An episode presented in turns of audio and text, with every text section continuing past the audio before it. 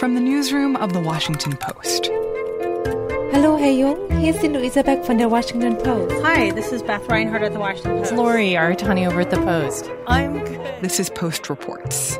I'm Martine Powers. It's Wednesday, October 7th.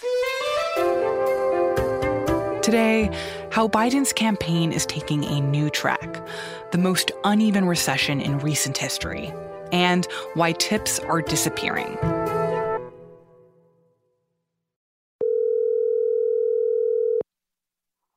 You've reached Annie Linskey. I'm sorry I can't get to the phone, but leave a message and I'll call you right back.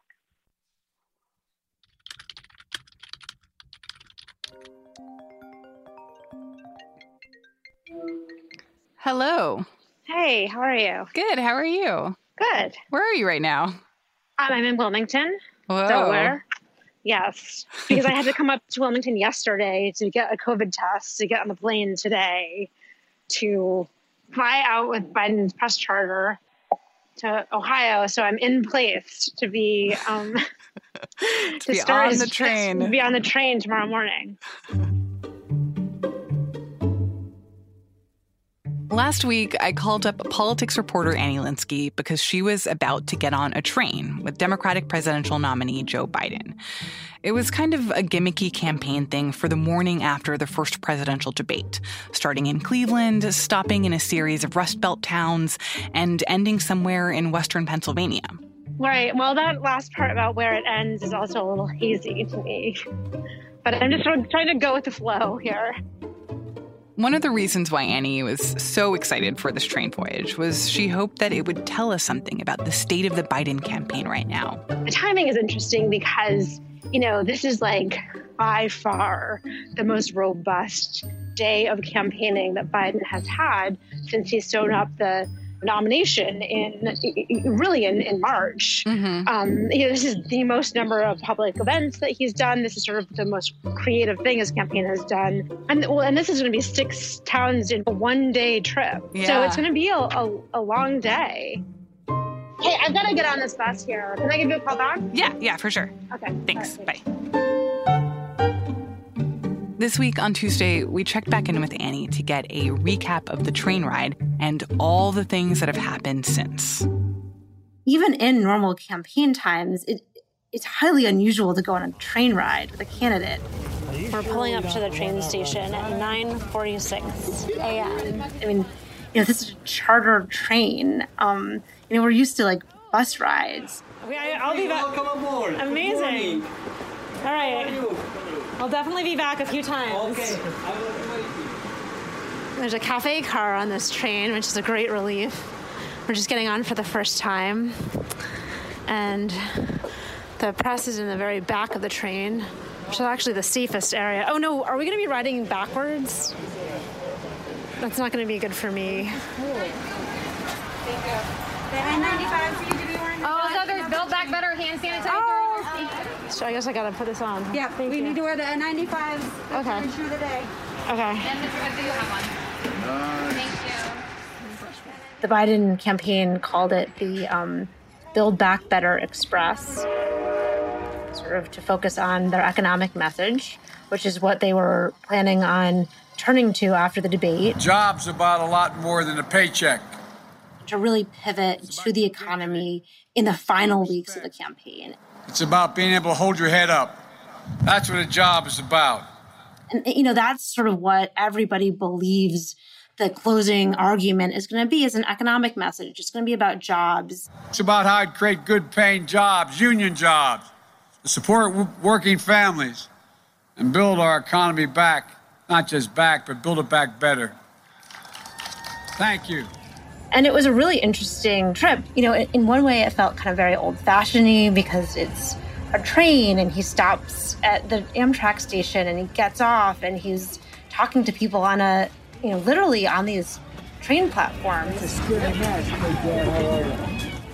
And in another way, it felt very like like a normal, like in this very abnormal campaign that's been just like done via Zoom and and virtually, and like all of a sudden you you were seeing crowds for the first time. And so you sort of got to see him interacting a little bit with people, which just hasn't been the norm since, since March.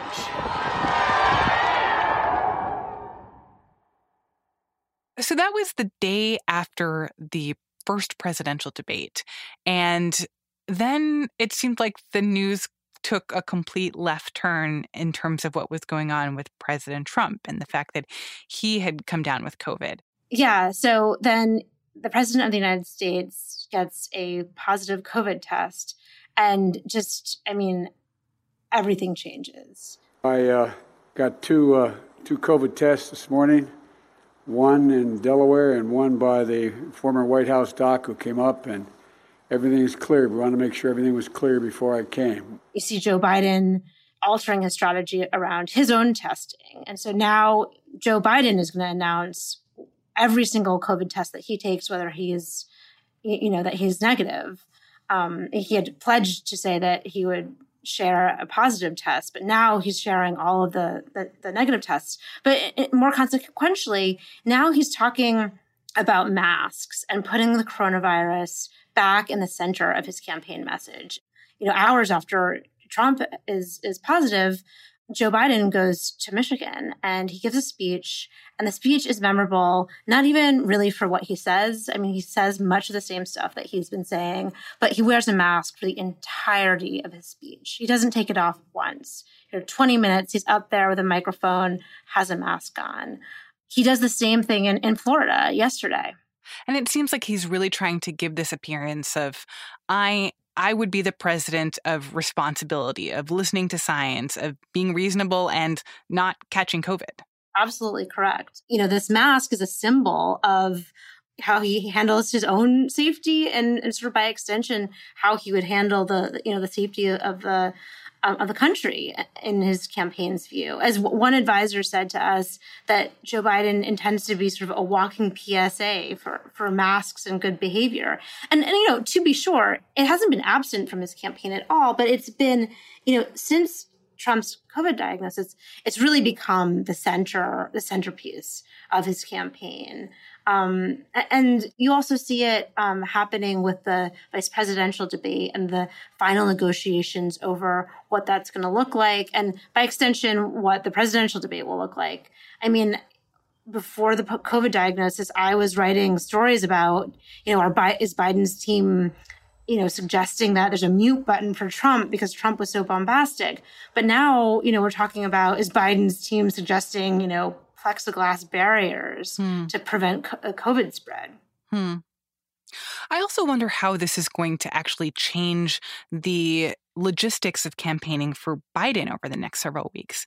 It, it, strikes me as funny that he has here he has this one event that's kind of him going back out into the world, being a little bit more public, interacting with more people, and then all of a sudden the president gets COVID. And I wonder if there is an urge to quickly pull back and say, you know, well, if, if Trump has COVID, certainly we don't want i mean i don't think they wanted biden to have covid in the first place but like we don't want to take any risks that could possibly get biden sick as well I, think that's right. I think that the method of campaigning is also changing. Vice President Biden, do you have a reaction to President uh, Trump leaving Walter Reed last night to speak to his supporters? I, I'm reluctant to comment on anything the president's health or what he's doing and not doing. And, you know, Biden's team all along has said, look, we're taking really strong precautions. And it's true, they have. They have been very careful. But that has gone sort of from like, a like nine to like a 15. And you saw it in Florida. If you're feeling better by the 15th and you have a debate, what kinds of safety precautions would you like to see? Would you like it to be a virtual debate? With J- Dr. Jill Biden sort of physically pulling former Vice President Biden away from reporters. I'm sorry. Because he was sort of getting too close to them. That it's safe and the distances are safe and really sort of enforcing this this distance. And yes, there's always been a, a, a, attempt to keep this distance between the, the press and Biden, and also just sort of real people and Biden. But that always, you know, there there have certainly been exceptions. I mean, going back to the train ride, You know, when I was on the aboard the train, Biden was having a sort of smaller conversation with two supporters, uh, you know, aboard that cafe car. He was wearing his mask, but then somebody um, he was talking to just really couldn't understand what he was saying. So Biden just lowered his mask and, and just kept it down, you know, so that to make the conversation easier. And, you know, I remember I sort of mentioned that moment in, in the poll report that I wrote for other reporters. Um, but I, it, it, was also sort of striking because I was just like, oh, you know, I thought back on it a lot, like thinking, wow, I bet that wouldn't happen again. That's the type of little slip that you wouldn't see going forward. Is there a concern within Biden's camp that the fact that Trump has COVID, is he at Walter Reed, is he not at Walter Reed, what is happening with the president, that all of these questions are sucking so much oxygen out of the room that it will be hard for Biden to get attention in these last critical weeks before the election? You know, I, I think that's a good question. Um, but I don't think it is a, a concern. I think that the fact that the president has COVID puts COVID directly back into the center of the conversation and the campaign. And that is really what Biden has wanted to campaign on. I mean, you know, before this happened, I have to say, you know, there have been sort of discussions about the opposite, which is with COVID receding in a lot of places was Biden's message going to be less potent? You know, are, are are people ready to kind of move on from this? People are getting back to normal. Museums are opening, restaurants are opening, gyms are opening, and you know there was a sense among Democrats that the economy is really the message that Biden needs to close his campaign on. It's got to be jobs has been the message that Biden's been hearing from Democrats, and you know he's he's listened. I mean, it was the Build Back Better train tour. It, it was about jobs. Um, and I think he'll he'll still talk about jobs, but but Trump's diagnosis puts the coronavirus right back in the center of the campaign, and that is the message that Biden has been doing particularly well on. That's where he really opens up a gap um, among seniors, which is, is really stunning. I mean, Biden's own pollster, um, you know, if you just look at his Twitter feed, he's constantly writing about this this gap that he's found quite surprising that Democrats are winning seniors for the first time in I think roughly two decades. People that are sensitive and aren't forgetting COVID and, and see Trump's behavior as highly irresponsible.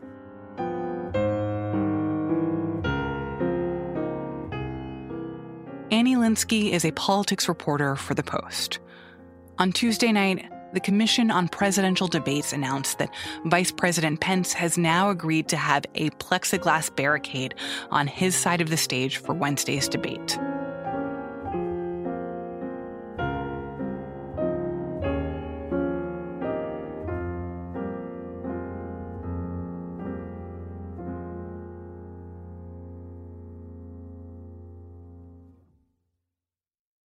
Risks of overdoing it seem for now to be smaller. Even if policy actions ultimately prove to be greater than needed, they will not go to waste. On Tuesday, Federal Reserve Chair Jerome Powell warned that the economy will suffer without another stimulus bill from Congress. President Trump seemed to agree, but then that afternoon, he announced on Twitter that he was stopping negotiations until after the election. Markets are falling after President Trump announced on Twitter that he is ending all negotiations on any sort of coronavirus relief deal. But then on Tuesday night, Trump swerved again. He tweeted that he might be open to approving more economic relief after all, especially for airlines. But in the meantime, for many Americans, it's still really bad. I'm Heather Long, economics correspondent at the Washington Post. We're basically half recovered some industries like housing and construction are pretty much back, while others, airlines, tourism, restaurants, I think we can all see are very far from back. And I think uh, for a while now, we've been talking about how unequal this recession is. It obviously hit certain sectors worse than others. But what we realized as we went back and, and really did a lot of data analysis in the last few weeks is this recession has hit low income workers a magnitude more than what we have ever seen, even during the Great Recession about a decade ago. this recession, low income workers are basically experiencing a depression, while high income workers, people who can work from home, are really not feeling this at all and are basically recovered. And you've been analyzing a lot of new data about just how stark that difference is between low income and middle income or high income workers in terms of what they're feeling right now. Tell me more about what you've been seeing in that data it's eight times worse, the job losses for low income workers than it is for high income workers. And those numbers don't always mean a lot. You know, eight times worse. How do you think about that? Um, and I would guess I would say it this way we still have 26 million people who are on unemployment in this country, and more companies like Disney and uh, Continental and Goldman Sachs and the airlines who say they're going to lay people off in the next few days. So there's just no end in sight to these layoffs. And most of them are happening to people like uh, Natasha Smith, a um, housekeeper in Shreveport, Louisiana, who used to work at a casino. Obviously, the casino closed in March. She lost her job. She thought, like a lot of people, hey, I'll go back in the summer when it reopens. Guess what? In the middle of May, that hotel and casino decided to close forever. So that job is never coming back. She's living off $100 a week in unemployment right now. And when I called her and talked to her, I said, Open your fridge. Tell me what's in your refrigerator right now. And she said, I see two things a packet of wings and a packet of thighs. Hmm. And that's it. Wow. And demographically, when you break down the the the group of low income workers that are having the most challenges right now, within that group, who is hurting particularly? This is eh, also highly uneven. Again, we talk a lot about the nation being 50% recovered, about half the jobs being back. But when you start breaking it down by different groups, you see something a very, very different pattern. So, for example, white women are 61% of their jobs are back versus um, African American women, it's only 34%. Mm. So they're still barely a third back. So, in our story, we looked at what are the groups that aren't yet 50% back to really try to see who's been hard hit and recovering really slowly. And here's that list mothers of school age children, so children who are ages 6 to 17, black men, Black women, Hispanic men, Asian Americans, younger Americans, particularly those under 34, so people in their 20s and early 30s, and Americans who have high school degrees, so who don't have college degrees. Hmm. And what does that tell you? It tells us that this recession really hit people who already didn't make a lot of money. You know, these people are heavily overrepresented in the service sector, in the hotel and restaurant jobs and hospitality and working at stadiums and, and hair salons, these types of jobs. And the average pay in those jobs is 15 to $17 an hour. And that's the average. So these are workers who didn't have a lot of savings before this crisis hit. They can't work from home. And it's probably going to be months if not longer, if not years, before their jobs come back, if they ever do. You know, when you published this story about this data, you had a lot of graphs in there, and it basically showed the difference between how this recession looks versus previous recessions. And the impression that I got from looking at it was that, you know, in 2008, in recessions before that, there was this sense that we're all in this together, that on every income scale, people are losing their jobs, and that when the economy recovered, people were gaining back those jobs at about the same rate. But it seems like with this one, when you look at it, you know, you see middle and higher income workers that are, especially higher income workers, that are kind of chugging steadily along. There's a slight dip, but then the dip recovers pretty quickly. And the difference in that line is just so dramatic for people who are lower income. And it, there's two completely different realities for different people. It really is. I keep saying to people, it really is a depression like scenario for certainly the bottom third of workers, arguably the bottom half. And it's a slight inconvenience for the top half, certainly the top 25%. Basically, what happened in this in this crisis is the less workers earned at their job, the more likely they were to lose the job as businesses closed across the country. And again, we often, economists often talk about, oh, every time a recession hits, obviously the most vulnerable and lower paid workers do get hit the hardest because when they lose their jobs, obviously they they can end up losing a home or losing a car. It's, you know, it's a quick downward spiral. But we this just the magnitude of what we're seeing right now we have never experienced certainly in modern US history and when you think about how this is going to play out going forward, I think we have to keep in mind that what we've seen so far is inclusive of the fact that there has been government aid, that there were those $1,200 checks that were mailed out to a bunch of people, that there was federal aid helping with unemployment benefits, and a lot of that is gone at this point. So, what does that say about where things are going to go in the coming weeks and months? I am hugely worried. And working on the story, we wanted to do more than just show the numbers. And as we called people around the country, three different people who had written into the post about their problems, as I went to call them, their phone numbers had been disconnected. And that to me is a huge sign. You know, not only can are they probably struggling with rent or putting food on the table, but you know it's bad when somebody can't pay their phone bill. And I think of people like Jessica Duke, you know, single mom in, in North Carolina, just outside Charlotte, North Carolina. And like many cities, Charlotte's seen a big uh, boom in home sales and home prices rising. And she just had her car repossessed because she couldn't pay her car bill. And, you know, when I talked to her, I said, What are you eating for dinner tonight? And she said, You know, her, her, she and her two kids are surviving on ramen noodles and spaghettios. And generally, she said she had lost 38 pounds in this pandemic because of the stress, and there isn't enough food. Wow. And that's where you see we know these stories. We know people have just barely been getting by.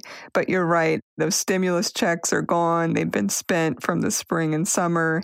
And even that unemployment aid, I keep reminding people through July, it was about average of 900 a week in August and early September. That fell to about 600 a week after Trump's executive order and Congress let the aid expire. And now the average is around 300 a week. And as we show in the story, that's the average. A lot of people don't make 300 a week. Um, for instance, this woman in North Carolina is only getting $86 a week. Do you think that what we're seeing now in the state of the economy and the people for whom the economy is worst right now, do you know how this is going to shape the country going forward? This could have huge implications for the country going forward. Obviously, an economy where half the people are doing pretty well and half the people aren't uh, is not is not stable. We're a consumer economy, and we need uh, people to be able to go out and spend. And when we have this many people on unemployment and this many people not able to pay their electric bills or you know go out and buy food um, that's hugely problematic for eh, those people as, as more and more of them slip into poverty and for our economy as a whole you know, for years in America, we really focused on the loss of blue collar jobs and manufacturing jobs. And that was a huge part of the story in the Great Recession, more of those manufacturing jobs being lost. And President Trump campaigned on bringing back the forgotten man and woman and helping them again. We now have an entirely new group of forgotten men and women.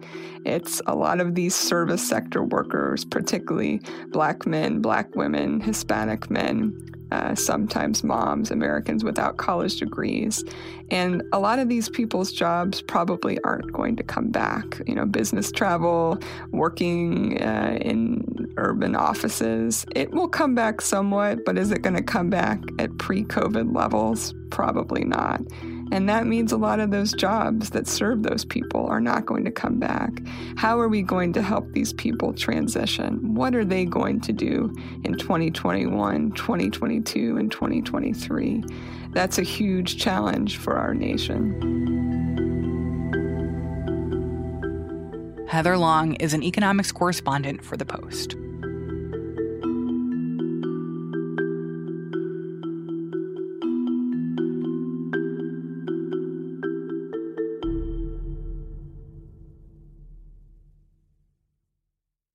And now, one more thing. Workers at restaurants, salons, spas, and other service jobs typically rely on tips um, as well as bonuses and commissions for much of their pay. And that means that many of their wages are predicated on having to keep customers happy and engaged. That's reporter Abha Bhattarai. She covers the retail industry for The Post, and she's been hearing a lot from people who work in the service industry even the most basic interactions with customers as well as coworkers have become much more difficult during the pandemic. A lot of people just want to stop in and go right back out. They don't want to make small talk. They don't want to have that sort of friendly rapport that usually translates into larger tips. And it's also become more difficult just to show that you're a pleasant friendly person when you're wearing a mask or when you know you're having to stay socially distant from your customers and as a result of all that, workers' tips, commissions, and bonuses are going way down. So the country has about 17 million leisure, hospitality, and retail workers in the service industry. And they work in jobs that have already been very hard hit during the pandemic. Many of them were the first to be laid off or furloughed when the shutdowns happened. They were slow to be called back. And now that restaurants and stores are opening up in many parts of the country, they're dealing with capacity limits and other challenges. And that's on top of longstanding issues. I mean, these are typically low wage jobs that don't come with health insurance or other benefits. And now they're finding that they're in even worse shape because they're losing out on tips and commissions and bonuses that they rely on. I spoke with Sam Tuttle, who's a waiter at a Las Vegas restaurant, and he says his tips have fallen about 30% during the pandemic. He tries as much as he can to smile really big under his mask and he's using hand gestures to make up for what's, you know, lost in communication, but he says many customers are still grumpy about having to wear masks. They're kind of put off by all of the social distancing measures and just very tense and on edge. And that's translated into a huge drop off in tips. I also talked with Ariana, who's a dancer at a gentleman's club in Chicago. She works in the ultimate customer service job in a lot of ways, and she relies on tips for all of her take home pay. She says that it's become much more difficult to build a connection with customers. She requires that her clients wear masks and stay six feet away from her, as far away from her as possible, don't touch her. And all of those things make it so much more difficult for her to secure tips. Some nights she says she goes home with about $60 in her pocket after a full shift, whereas before the pandemic, she was easily making 10 to 20 times that amount. Labor experts and economists say that while lawmakers are coming up with packages to help the unemployed and other people who are struggling right now, these service workers who have jobs but are, aren't making as much as they used to are sort of the last priority. There is a sense that we've reached an inflection point mm-hmm. and that companies are going to have to eventually restructure the way service workers are paid and how their wages are constructed. But we're not at that point yet, and it could be months or years before we get there. Abha Bhattarai covers the retail industry for The Post.